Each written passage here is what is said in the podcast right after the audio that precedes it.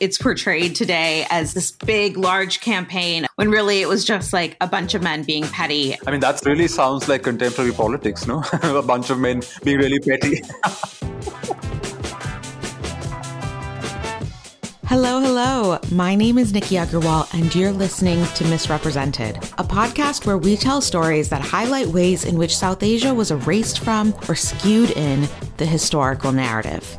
A few days ago, I had the pleasure of speaking with Manu Pillai about our most recent episode, The Last Hindu Empire. Manu is so, so cool. He has written four books about South Asian history, and he's got this fantastic style of extreme historical accuracy and advanced analysis combined with wit and a tendency towards drama. Also, he's really adept at recentering women in narratives where we are often erased. He's actually on a book tour right now for his latest work, False Allies, which is all about the subtle ways in which the Maharajas rebelled and resisted the British Raj.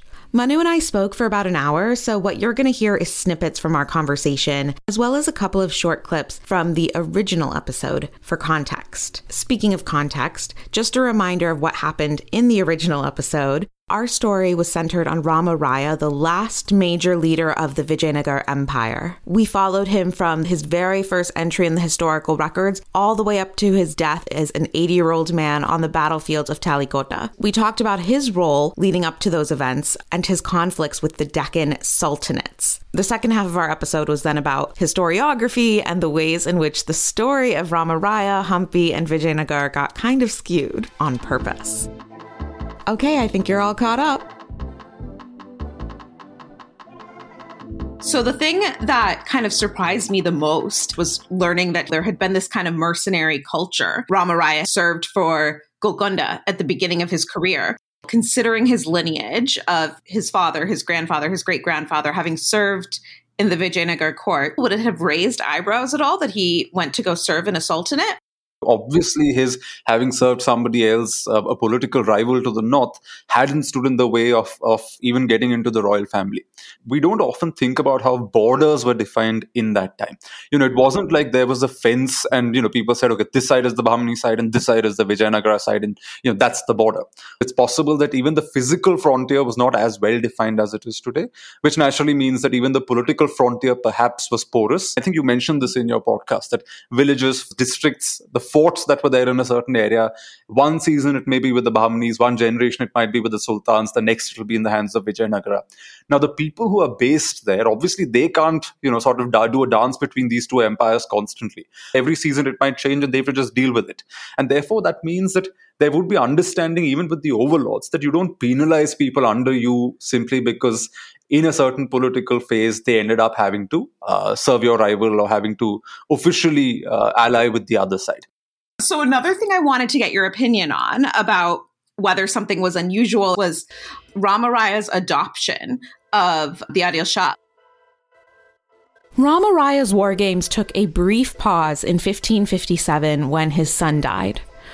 Ramaraya and his wife were distraught. Many noblemen and statesmen traveled to Hampi to pay their respects, including, most surprisingly, one of the Deccan sultans, Ali. Ali showed up to the funeral ceremonies because he wanted to curry favor with Rama Raya. Ali was hoping that the two of them could team up against one of the other sultans. Rama Raya's wife was so touched that a former enemy could be so respectful that she ceremonially adopted him as her son. That's right, Rama Raya, effective leader of the Vijayanagar Empire, was now, in name, the father of an Islamic sultan. Like, how remarkable was that event and, and what did it really mean? It's us who now look at things from the prism of, oh, uh, Ali Adil Shah was a Muslim. Oh, Ramaraya was a Hindu. This is extremely unusual that he adopted him as his son. The fact of the matter is that it was a political ritual. It was not necessarily personal. And I don't think people at that time saw it as, as somehow uh, personal either. It was obviously a, a signaling that they were now not just regular political allies, but much more deeply uh, embedded in each other's political interests. So let's talk about the end of that relationship then. So the Adil Shah kind of came up with this flimsy excuse. Ali was still technically Ramaraya's son. So he needed an excuse, however flimsy, to go to war with his dad. He sent an ambassador to Hampi with a ridiculous proposal. Ramaraya read it and immediately said no and dismissed the ambassador. But that was exactly what Ali wanted. It allowed him to say, oh wow, Ramaraya is being so unreasonable, i.e., he now had a cover story for declaring war. Something that you had written in your book was other instances of sultans and other leaders coming up with however silly pretenses for invading, whether it was one king trying to recover a debt from a merchant, someone else being spurned by a woman. And I'm curious, who were these pretenses for? Like, these weren't democracies. They're not trying to get voters. So, why did they even need these cover stories? I don't think they needed voters, but I think it was one way of keeping political support among the elite uh, warlords and the elite elements in the court and sort of making sure that everybody was on board with the idea. Just as today people need excuses or reasons to, to validate what they're doing to legitimize the upsetting of the status quo. I mean, look at what's happening in Ukraine with Russia and a kind of building up of a case on either side. You know, Russia is trying to build up a case to legitimize what it wants to do. People in the past, I suppose, also also required such reasons. At this point, we transitioned to talking about the build-up to the final showdown between Ramaraya and the sultans. I decided to ask Manu for further context as to why the sultans were especially upset by the Vijayanagar troops destroying mosques in their territories. You've made the point that it, at this point in time, violence was very ordinary. So, what made this type of violence extraordinary? Obviously, this wasn't your village mosque. It wasn't some random mosque here and there. It was obviously buildings that had been constructed by the sultans to sort of burnish their own credentials, to sort of flaunt their own influence and their reach and their power and greatness and so on. So, when a mosque is destroyed that the king has built, it's it's an affront to the king's position and power and throne and dignity. Let's dig deeper on the religious angle. You mentioned that the Persian Shah was a part of the decision making to team up against Ramarai. Can you elaborate on the relationship between the sultanates and the Persian Shah? Obviously, the Shah of Iran is interested in what's happening in the Deccan because he has some kind of political slash strategic interest in the area. There was a lot of trade between that part of the world and the Deccan Sultanates. And to the north, it was the Mughals who were major rivals of the Persian Empire. Therefore, to have a, zone or sphere of influence to the south of the Mughal Empire gave him a sense that he had some kind of say in what was happening in the Indian subcontinent. Now, the Persian Shah, he had no direct uh, political power there in, in, in a hard sense. It was soft power, I suppose, but it mattered. For the Sultan, similarly, the Shah of Persia is a very convenient overlord in the sense that he doesn't actually physically come and govern them. He doesn't physically have the resources to come and bully them in any way it's a kind of token relationship. It gives them legitimacy because the Shah of Iran is recognized as a superior power, and therefore, by openly allying themselves with him and, and accepting vassal status under him, it's a way of also keeping the Mughals at bay. And, and, and this becomes particularly clear when the Mughals are starting to conquer the Deccan Sultanate. The Shah of Iran actually writes to uh, the Mughal emperor saying that, you know, why don't you leave them alone? We'll come to some settlement with Afghanistan, but, you know, leave the Deccan Sultanates alone. And therefore, the Shah of Iran, I suppose, you know, had an interest in the general welfare of of the Deccan Sultanates, just as they needed him to supply some kind of ideological, political, and, and, and ceremonial legitimacy. Eh, they also used the Shah when they needed him, but didn't necessarily always kowtow to everything he wanted. Here, Manu gave an example of when the Persian Shah wanted to solidify an allegiance with one of the sultans through a marital alliance, but the sultan refused and his daughter continued living in the Deccan. We've covered why the individual sultanates wanted to take down Ramaraya. Questions that we've gotten from listeners were more about if they're trying to become powerful and, and they're always trying to expand their kingdoms, why not try to take over Vijayanagar? Why destroy Hampi and then just leave. There's a painting which shows the beheading of Ramaraya. There are people who are starting to sort of saw off Ramaraya's head. It's quite gory. And then you see an old man, which is the Qutub Shah of Golconda, much older sultan, pleading for Ramaraya's life. Which means that the sultans themselves, much as they you know took over Hampi and sacked Hampi and so on, I think there was a bit of hesitation on upsetting the status quo all at once. Vijayanagar was defeated in one army and, and, one conflict, but that doesn't mean the entire structure folded overnight. You know, there were still powerful lords in the countryside. The, the kingdom still had some kind of vitality. The empire survives for another 50, 60 years. It's not like Vijayanagar collapses when Hampi is taken. I have a suspicion that Ramaraya's brothers abandoning Hampi was the big mistake. Next in line to Ramaraya were his two brothers, who were also on the battlefield. As soon as they learned of his death, they retreated to Hampi, not to defend the city or its citizens, but instead to grab the imprisoned boy king and as much gold and jewels as they could carry and run off to a summer palace down south. From there, they attempted to restore Vijayanagar rule. But having lost a substantial amount of their army, trading revenue, and geographical advantage, their version of Vijayanagar held just a fraction of its prior strength and influence.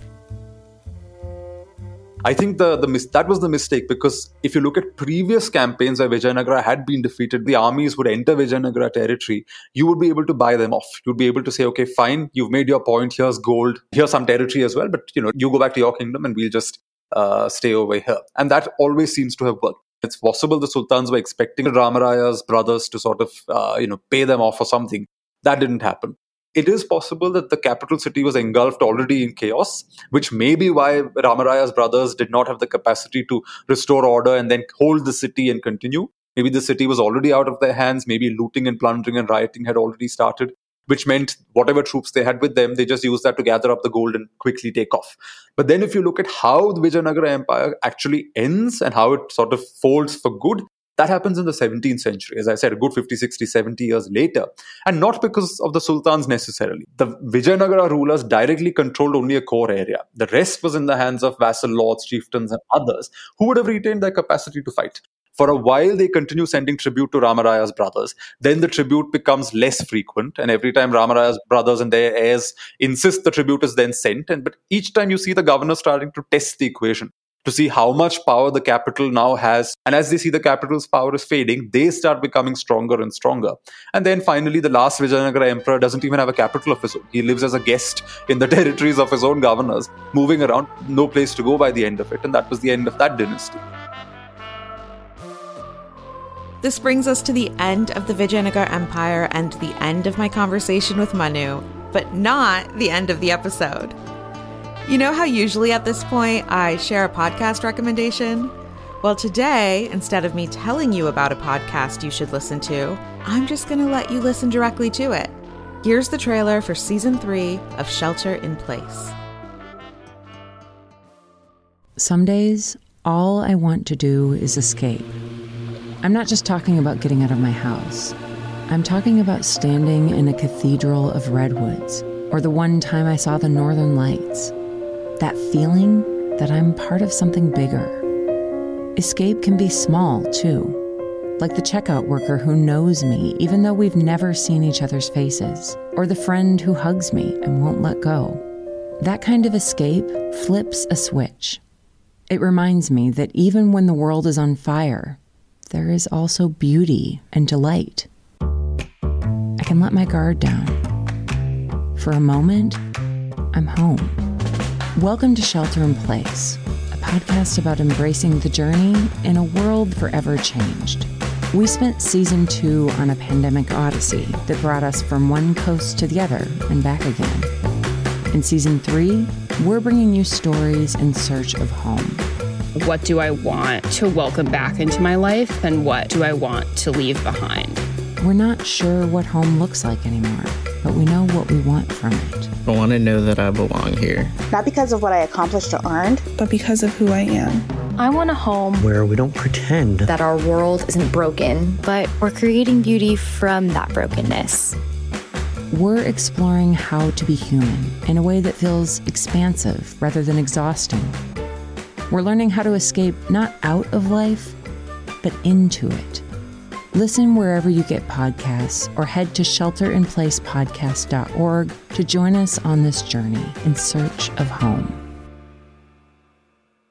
That was Laura Joyce Davis, the host and producer of Shelter in Place. If you check out her show, let me know what you think. You can DM us on Instagram at kahaani.io or on Twitter at kahaani underscore io, or you can email me directly at nikki at kahaani.io so many asynchronous communication options to take advantage of. This episode was produced and hosted by me, Nikki Agarwal, and our sound engineer is Hanisha Harjani. Our guest was Manu Pillai. For details about the episode, a teacher's guide, all that good stuff, go check out our show notes or visit our website, kahaani.io slash misrepresented.